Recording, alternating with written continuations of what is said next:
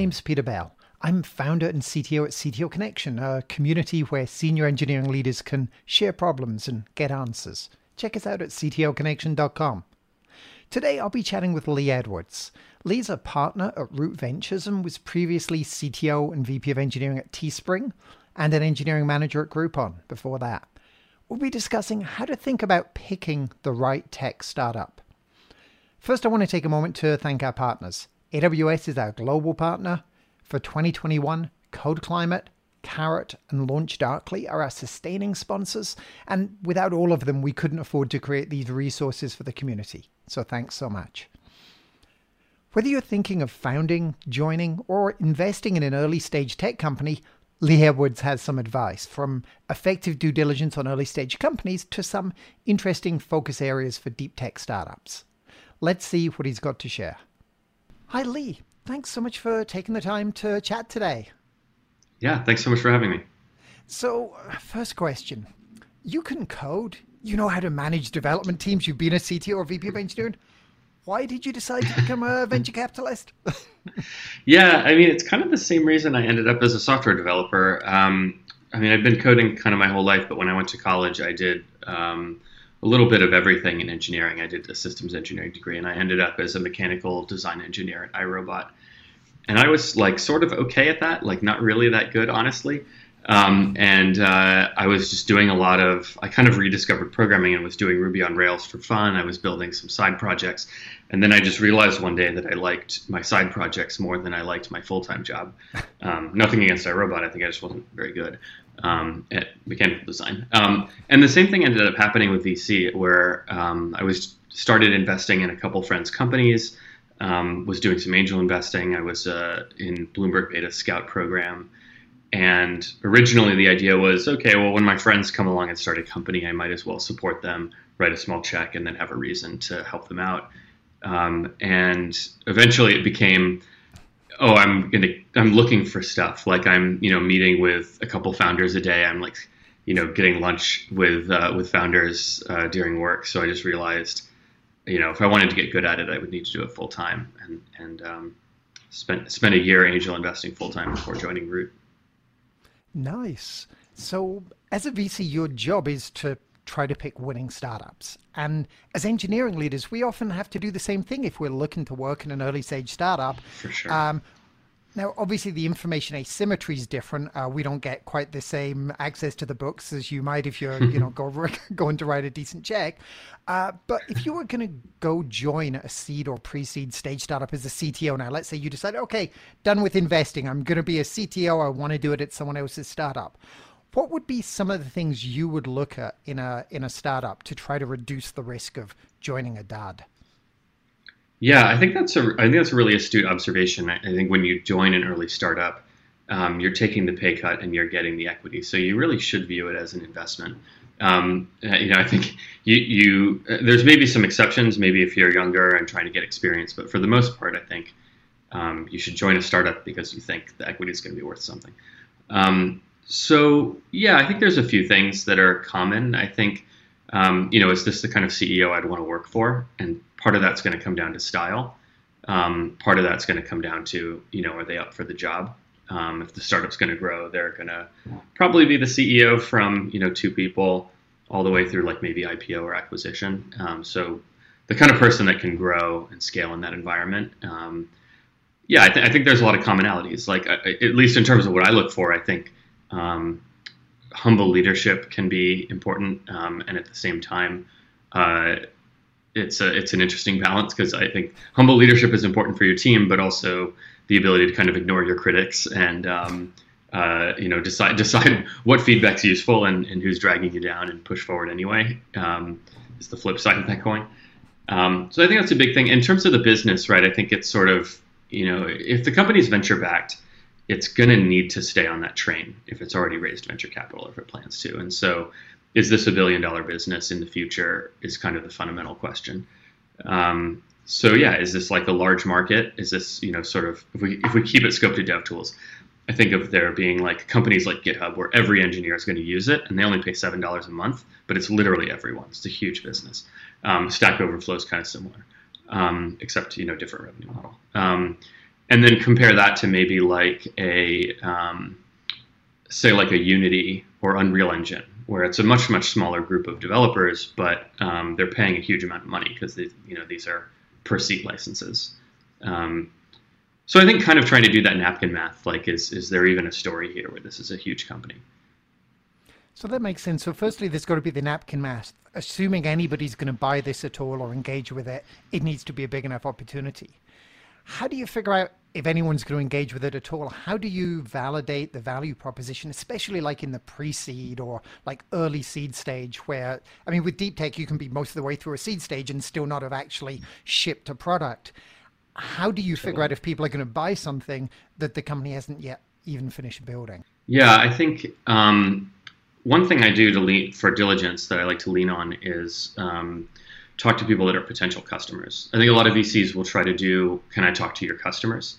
And so there's a few problems with that. I think, yeah, one obviously at the pre-seed or seed, there may not be any customers. Um, the other is, I think, just customer fatigue and annoying the founders' customers is like not really a great use of um, that you know that limited resource that the founder has with with the customer.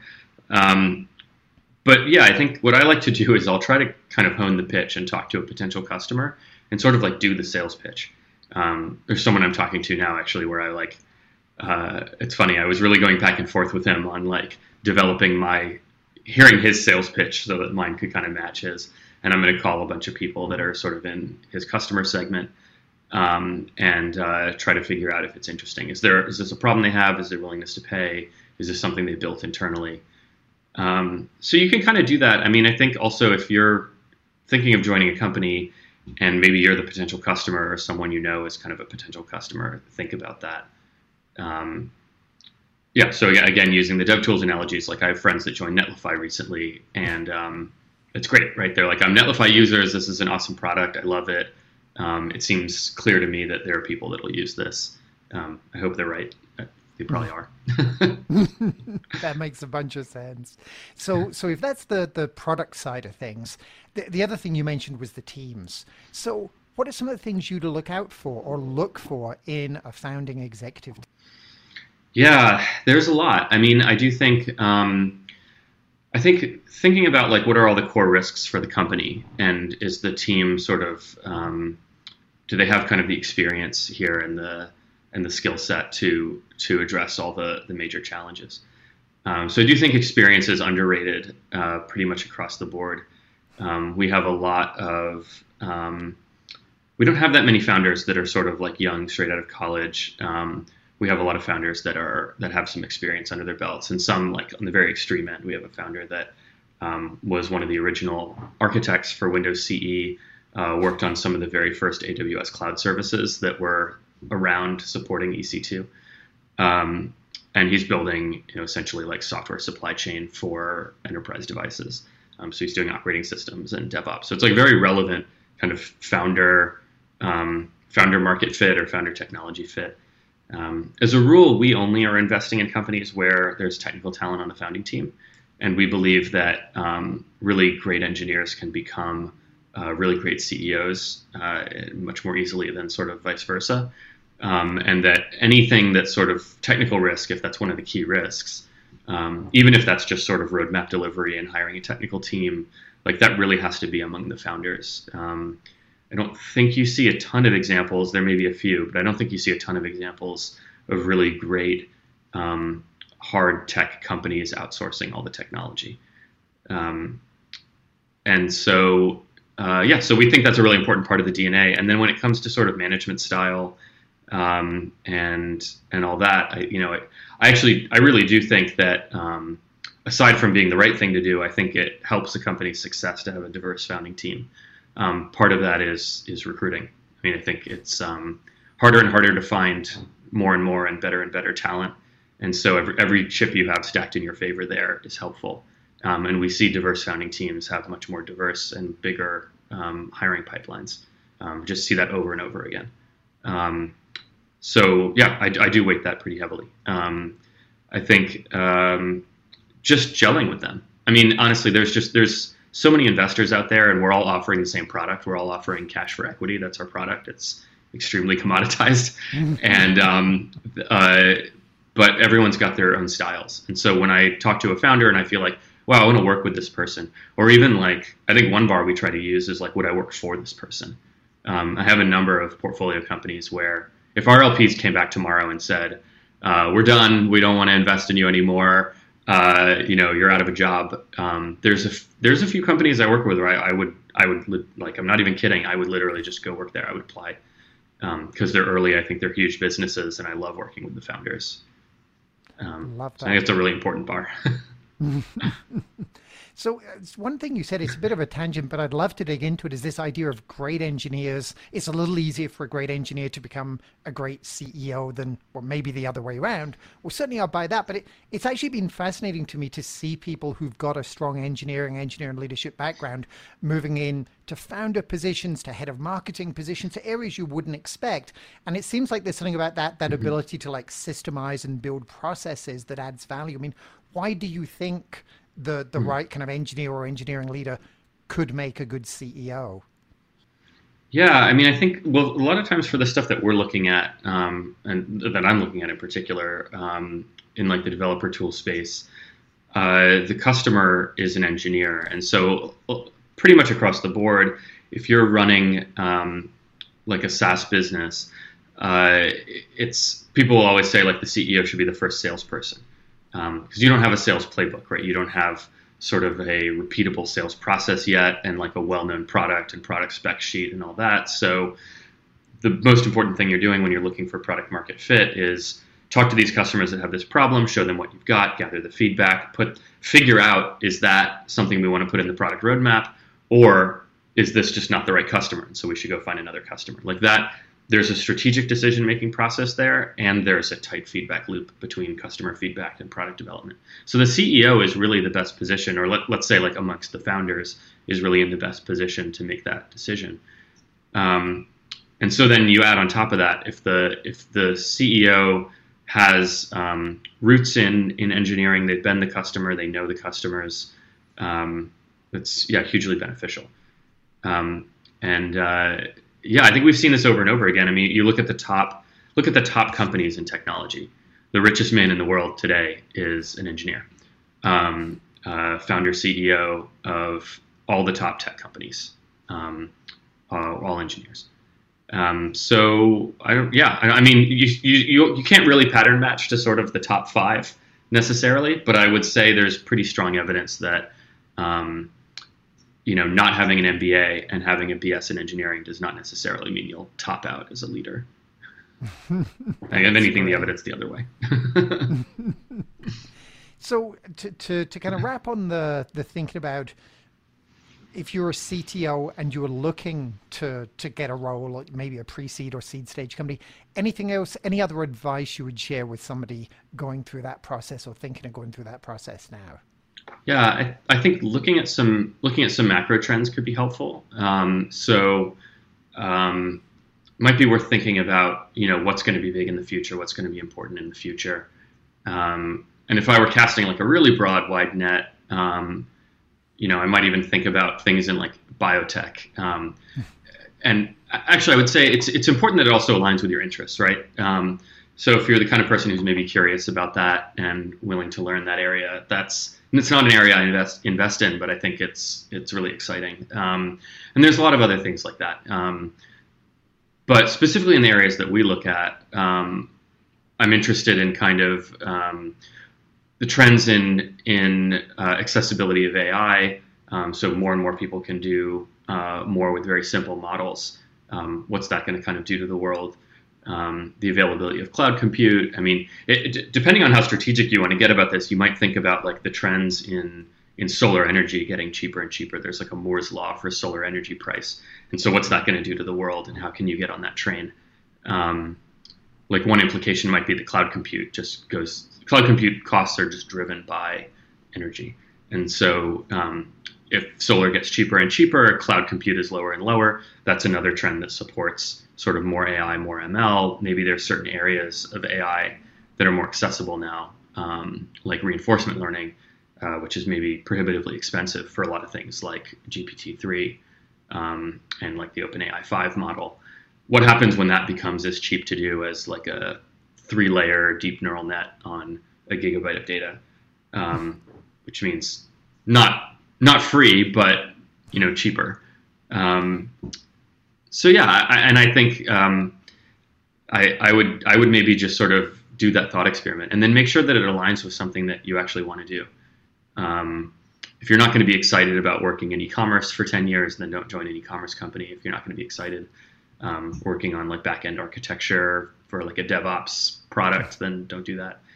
Um, and the people, which is just a personal a personal fit uh, choice. You know, if you're the CTO, you should really be working really well with the CEO. Depending on the stage of the company, um, something I think about a lot. I, I think CTOs rarely think about, um, you know, will I fit well with um, the chief people officer and the CFO and the COO? There's a lot of other people um, that are going to be on that board if you're sort of a growth stage company or later. That's when you're joining. Um, at Teespring, my two best friends were the chief people officer and um, the CFO, and I spent a ton. Of, I had to spend a ton of time with them. We had a big team. Um, we were hiring like crazy, and so um, yeah, being able to kind of uh, cross that divide and speak a lot of languages, and I learned a ton. Um, I'm like constantly using learnings that I got from the CFO, um, and not necessarily about finance even. Absolutely. So uh, you, you mentioned a few areas. I think I'm, I'm going to stick within the, the, the deep tech programming, you know, ML, uh, programming languages, mm-hmm. dev tools, stuff like that space. One of the things is interesting because you mentioned the biotech, and it's something I've thought about a number of times. The challenge I find is that it's just a deep stack. It's like you kind of have to go back to inorganic mm-hmm. and organic chemistry, and then physiology, and just, it just feels to me like such a deep stack. It's very hard to make a mid-career transition to it.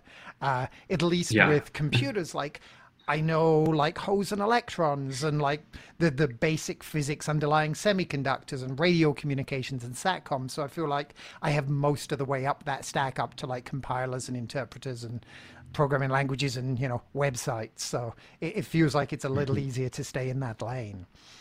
But you, you mentioned some some trends in that space.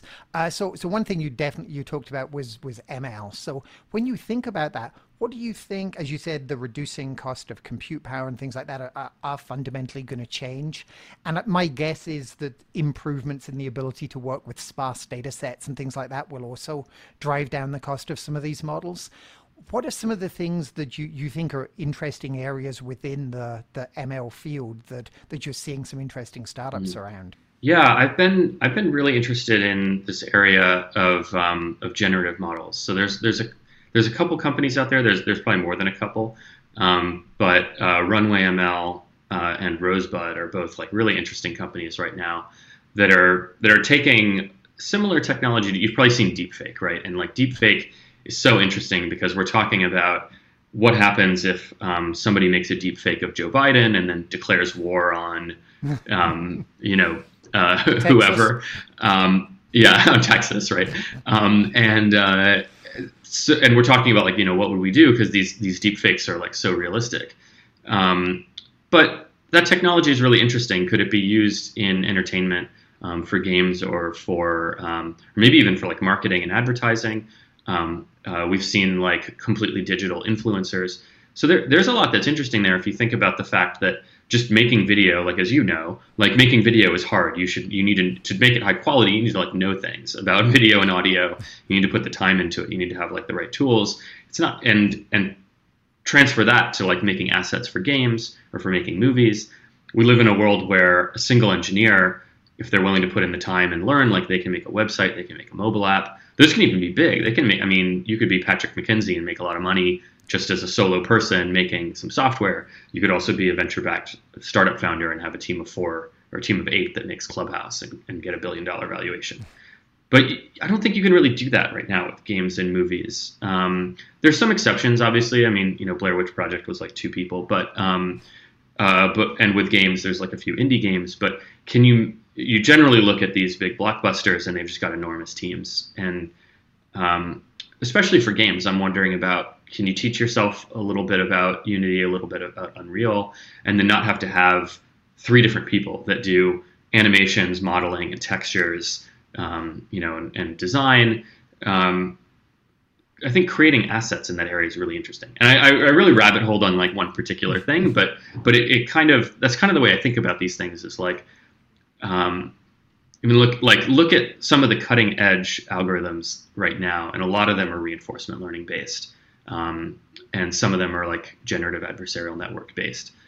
Um, and uh, they're so early. What what what like real valuable problems, big big industries that they can be attached to. okay, um, yeah, I, I, think there's a few areas where the technology is just lying on the ground, where like NLP and computer vision are just like sort of there for people to use. Um, a lot of times off the shelf um, models, maybe uh, maybe trained with some of your own data, uh, and maybe even not are good enough to do really interesting things. And, and when you look at some large industries like logistics and shipping or mining, um, and a lot of these companies, they've got an enormous amount of money. They're actually more creative than most people give them credit for, but they don't have a lot of software engineers.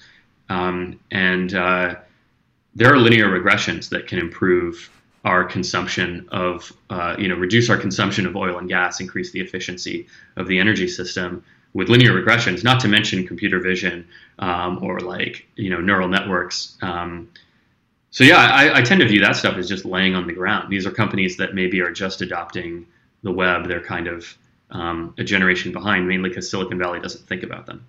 Um, so I think you know something we try to do is stop navel gazing and try to understand like you know what are the big players in the economy and how can we bring tech to them. Nice. Well, it's interesting. The GANs thing you mentioned, I saw just the other day, I think it was Unreal, actually have launched something where you can basically just set a few configuration settings and get a photorealistic totally. character generated, presumably using a, a GANs under the hood. Totally. That demo is mind blowing. It's crazy. Now, and what about, I mean, the other big area I see a lot of traction and interest in, in the AI or ML space in general is NLP, especially when people are talking about things like GPT-3 and, hey, it can write all the code for you. I don't hmm. think it's going to replace at least my development team just yet, but what do you think some of the interesting opportunities are with NLP? Yeah, it's funny. I mean, I may have a blind spot in that area because I, I, think a lot of times um, it's funny. I was just I was actually just talking to some winemakers about this, and we were talking about sort of software and decentralization of wine reviews.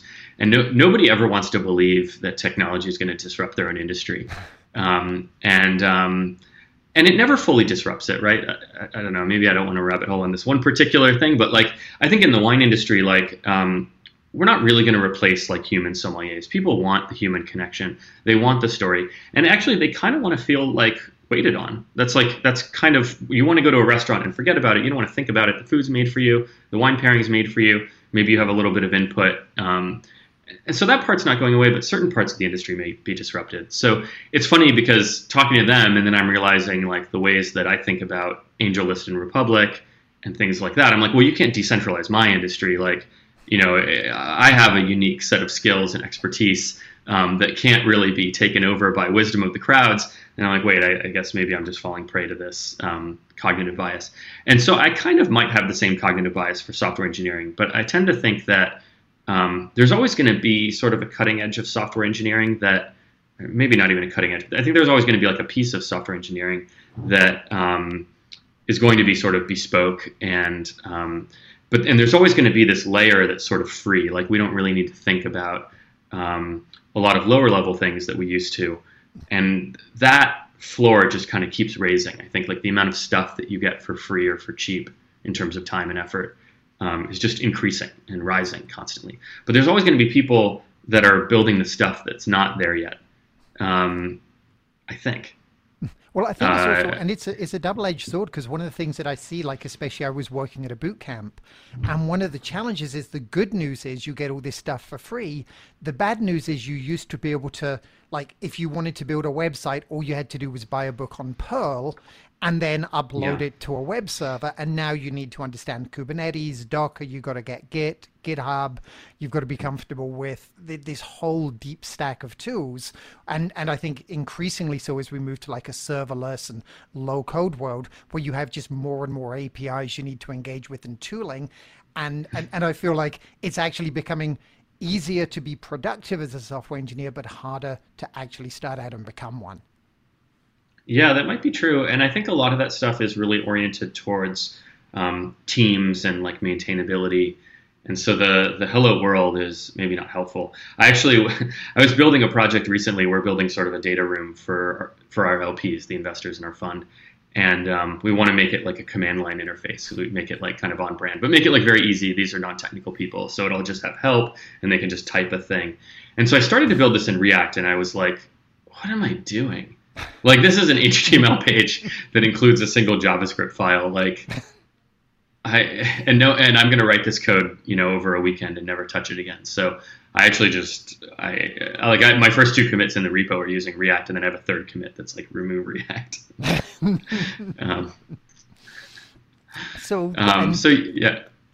Going back to developer, so developer tools was something you mentioned a couple of times. What do you think are some of the interesting trends we're going to see around uh, like DevOps and, and developer tools over the next few years?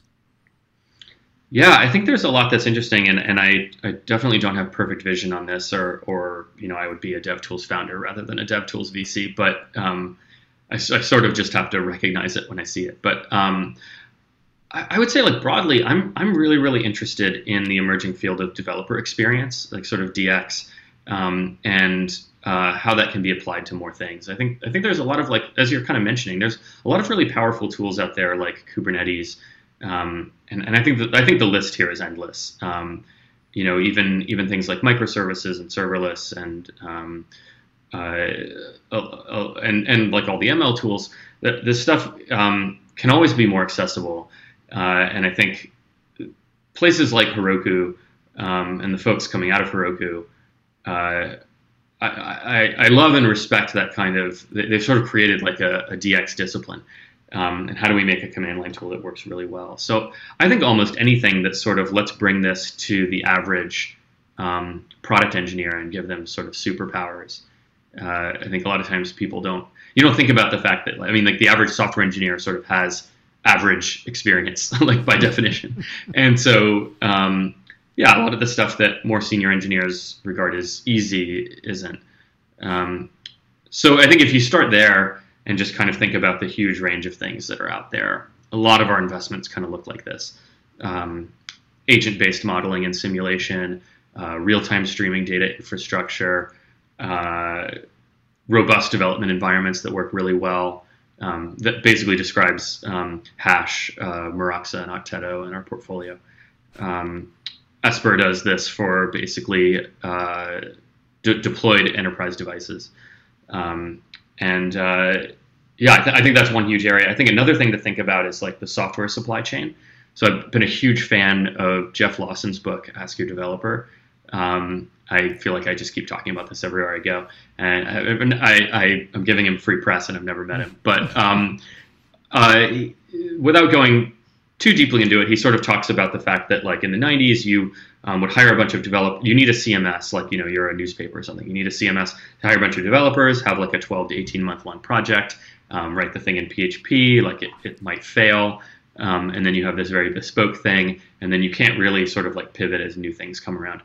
And then software 2.0 was like, hey, actually you can just buy Salesforce. It's like good enough, um, and or you could buy WordPress.com, and it's very broad and general, um, but probably meets your needs. And then now we're in a world where it's actually easy enough to kind of buy software that we can almost go back to that first model, except that it takes you, you know, one to three months to build the thing. And part of that is we have this software supply chain. It's kind of analogous to in the hardware world.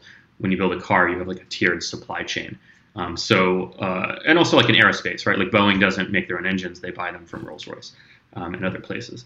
Um, so, yeah, like we don't have to do payment processing; we buy Stripe. We don't handle texting and supporting 100 different carriers, we just use Twilio.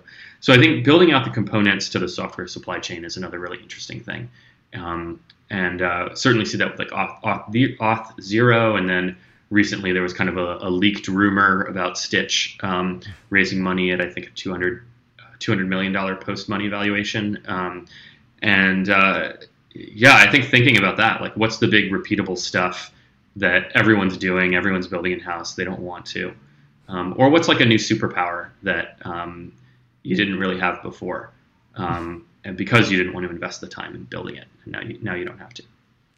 That's amazingly Lots of really good advice there. And then I, I, just think the last piece for me, last question is if you were talking to a friend who was thinking of starting, of founding a deep tech company, is there any advice that you would share with them? Yeah, I mean, um, I definitely think, yeah, this applies even more so to the person that's joining the startup. Is this something you like really want to work on for 10 years? I think the best, um, it's not always true. I mean, we, we, we do sometimes talk to founders that are like, hey, I want to start something. I'm not sure what. We help workshop that with them. But usually they're kind of coming in with um, a general idea. So we, we work with a company called Serve Automation, and they came out of SpaceX. They're like amazing at building machines that do things. And they're like, well, we really want to be in food tech. I have like a food background. I think there's a lot of opportunity from a macroeconomic perspective um, of like rising cost of labor um, and uh, uh, ju- just sort of like demand for lower cost food. Um, just looking at sort of uh, the amount of wallet share that people are spending on food and the kind of food they're doing. Like when you're eating McDonald's, it's not really healthy for you. It's kind of like exacerbating a health crisis in this country. Um, so all those basically looking at that macro trend, and they're like, well, what's the right food to build? Um, so we kind of worked with them, and we did some like market analysis and talked to them about um, uh, you know all the various uh, segments um, in the food industry and, and, kind of came up with one. So, um, and they're not like exactly public yet, but um, I think I can at least say as much as I just did. Um, but so I think that's like one way to think about it. But a lot of times there's also the founder that's just like, I built this, I can't stop thinking about it, or I've been doing this open source project, it's like really blowing up. I think um, there might be uh, might be that my cust- that my users are going to be willing to pay for a hosted version of this or with some you know open core type model. Um, so I'd love to figure out how to make this a business and do it full time and make it huge. Um, so I think yeah, sort of aligning to something that you're passionate about, aligning to um, what's um, uh, what are some like secular trends or macro trends uh, and then also, you know, if you're seeking venture funding, you should definitely make sure it, it's kind of a venture fundable type business.